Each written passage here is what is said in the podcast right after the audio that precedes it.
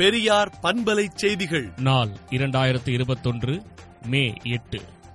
Corona வேகத்தை வீழ்த்தி மக்கள் நல பாதுகாப்புக்கே முன்னுரிமை என்ற அடிப்படையில் மருத்துவம் மக்கள் நலவாழ்வுத்துறை அமைச்சராக தோழர் மா. சுப்பிரமணியத்தை நியமித்து நேற்று மாலை முதலே அவர்கள் அனைவரும் போர்க்கள வேகத்தில் தம் பணியை தொடங்கிவிட்டனர்.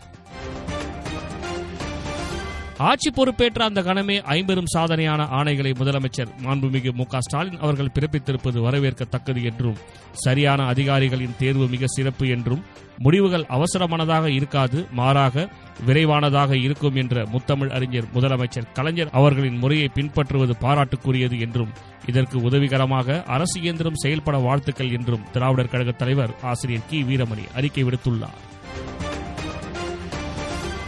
மத்திய அரசின் தெளிவற்ற போக்கால் இந்தியா ஆபத்தான நிலைக்கு தள்ளப்பட்டுள்ளது என மோடிக்கு ராகுல் காந்தி கடிதம் எழுதியுள்ளார். கொரோனா பரவலை தடுக்க பதினைந்து நாட்கள் முழு ஊரடங்கை தமிழக அரசு பிறப்பித்துள்ளது. எதற்கு அனுமதி எதற்கெல்லாம் தடை என முழு விவரம் வெளியாகியுள்ளது.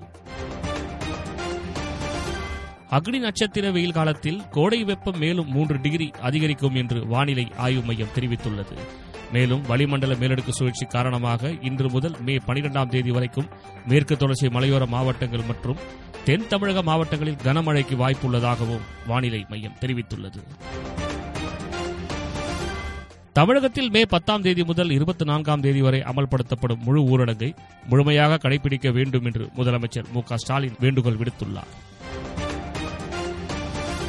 தமிழகத்தில் நிலவும் கொரோனா சூழல் குறித்து முதலமைச்சர் மு ஸ்டாலினிடம் பிரதமர் நரேந்திர மோடி தொலைபேசியில் இன்று கேட்டறிந்தார். அப்போது கூடுதல் மருத்துவ உதவிகள் தேவைப்படுவதாக பிரதமருக்கு முதலமைச்சர் ஸ்டாலின் கோரிக்கை விடுத்துள்ளார். விடுதலை நாளேட்டை விடுதலை டாட் இன் இணையதளத்தில் படியுங்கள். பெரியார் பண்பலை செய்திகளை நாள்தோறும் உங்கள் செல்பேசியிலேயே கேட்பதற்கு எட்டு ஒன்று இரண்டு நான்கு ஒன்று ஐந்து இரண்டு இரண்டு இரண்டு இரண்டு என்ற எண்ணுக்கு பெரியார் எஃப்எம் நியூஸ் என்று வாட்ஸ்அப் மூலம் செய்தி அனுப்புங்கள்.